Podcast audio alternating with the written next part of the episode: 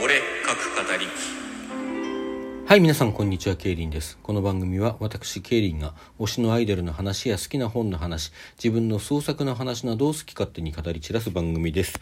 ということで、2日遅れてしまいましたが、お題で創作の方やっていきたいと思います。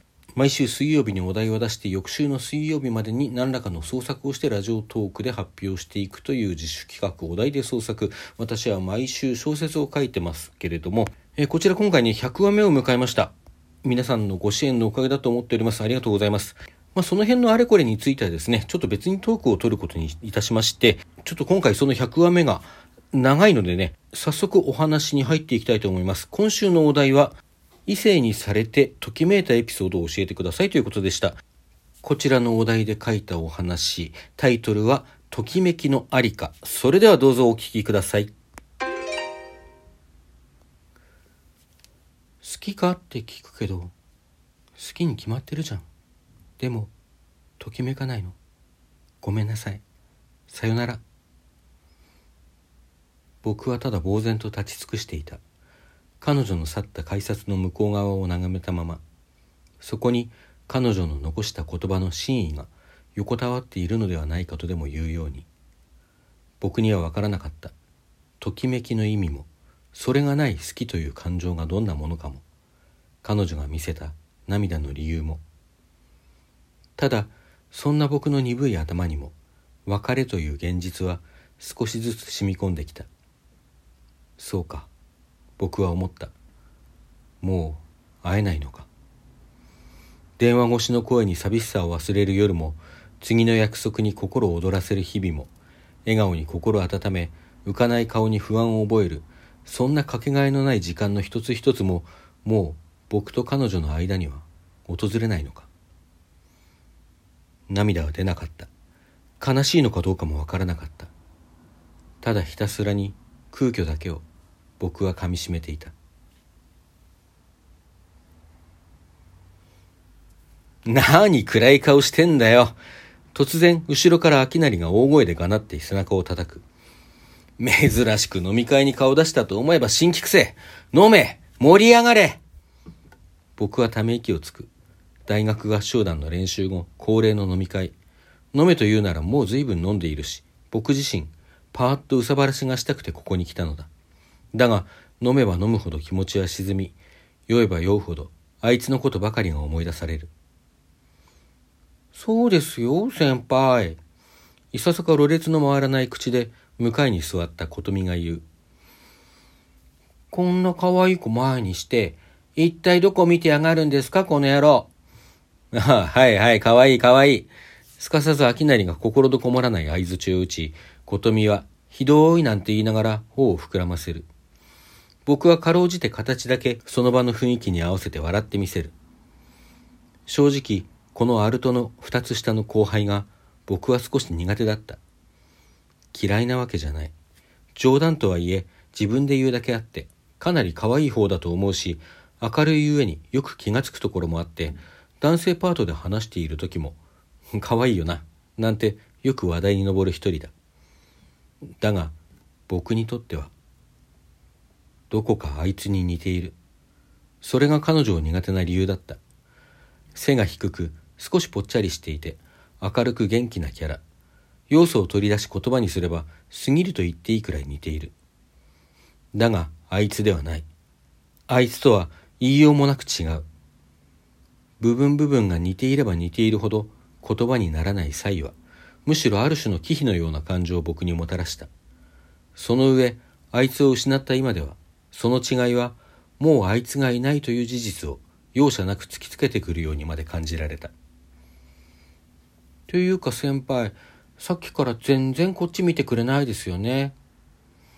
秋成が呼ばれて別の席に行ってしまうと、こっちのテーブルには隅で何か深刻そうに話している女子二人と、僕、琴美だけになっていた。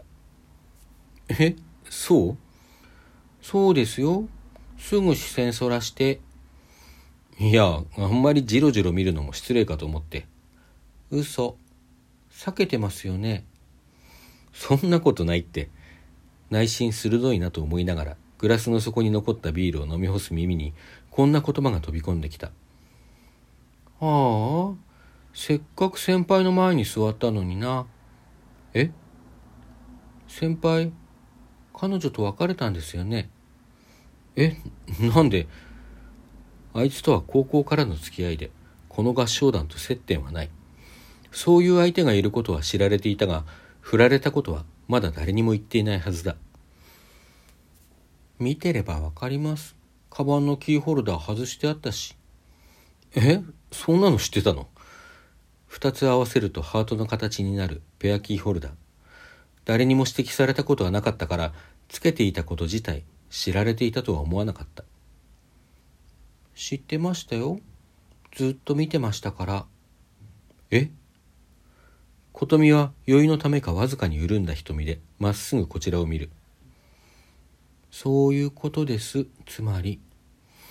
そういうって、言わせんな恥ずかしい。僕は意識に霊臭を煽り手弱で継ぎ足す琴美を呆然と見つめることしかできなかった。先輩、待ちました？柱にもたれかかってスマホを見ていた僕の腕を取って琴美が言う。いや、そうでもないよ。僕は答えてバッグを持ち直すふりをして彼女の腕を振りほどく。行こっか。そう言って歩き出すと琴美が小走りで追いかけてきて横に並ぶ。また腕を絡ませてくるかと身構えたが、彼女は保証を合わせた後も接触してくることはなかった。何時からでしたっけ？間に合いますか？余裕、席取ってあるし。よかった。あれから琴美は急速に僕への距離を詰めてくるようになった。頻繁に話しかけてくるし、皆で食事や飲みに行く時も必ず誘ってくるようになった。時には二人で出かける提案をしてくることもあったが今日まで僕は断り続けていた。行く理由がなかったしあの世を言われたことに僕は困惑したままだった。もともと苦手だったしなんで僕なんだ？という思いもあった。こんな僕なのに。あいつにとっては価値などなかったのに。行きたかった映画に誘われて断る理由がないと思ってしまうまで僕のうちには戸惑い以上のものが生じることはなかったのだ。あのラスト意外でしたよね。琴美が言い僕は砂肝を咀嚼しながら無言でうなずいた。小綺麗な焼き鳥屋。普段行く飲み屋に比べると少しばかりおしゃれ感があり女子のグループやカップルの客が多い。自分たちもはためにはその中に分類されるんだろう。ぼんやりそんなことを考えた。映画を見た後の興奮に後押しされるように、僕は食事の誘いまで受け入れたのだ。断る理由がうまく見出せなくなっていた。一緒に過ごし、会話を重ねるごとに、苦手意識やあいつとの違いがもたらす喪失感、不安や苛立ちのような感情は少しずつ薄れていった。今や彼女の屈託のない笑顔やあまりにストレートな行為の表現はあいつのいない穴を埋めてくれるようにすら感じられていた。もういいんじゃないか。僕は漠然とそんなことまで考え始めていたのだ。あの、先輩？テーブルに並んだ料理がほとんどなくなり、お互い酒の減るペースが鈍り始めた頃、琴美が言った。この後、よかったら、琴美は右手の人差し指をためらいがちに唇に当てた。一瞬、頭が真っ白になった。それはあいつが、口には出しにくい欲求を暗に示す時の仕草だった。だからこそ、僕は琴美にこう告げずにはいられなかった。今日はもう帰るよ。楽しかったよ。ありがとう。琴美はあいつと似ていた。似すぎていた。それをその仕草が、かつてたまらなく愛おしいと思えていたあいつと同じ仕草が思い出させていた。琴美が同じことをしても自分がかつてのような甘いときめきを全く感じないというその事実とともに苦手意識は消えていた今日一日で僕は琴美のことを好ましいとすら思うようになっていただがそうであればあるほどこの好ましさには欠けたものがあると自覚せずにはいられないあいつには感じたものを琴美には感じることはできないのだと。そのことが状況に流されそうになっていた僕を引き戻していた。琴美が入っていったばかりのマンションの入り口に背を向けながら僕は考える。あいつもこんな気持ちだったんだろうか。未練をにじませた琴美の表情が脳裏によみがえる。ときめかない好きか。罪悪感にも似た苦い思いとともに、かつてわからなかったその言葉の意味を僕はかみしめた。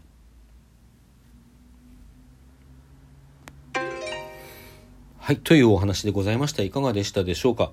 まあ、この作品のね、成立過程なんかについてもちょっと別トークで、あの、100回記念みたいなトークでね、お話ししていけたらと思っておりますので、どうぞそちらもお楽しみに。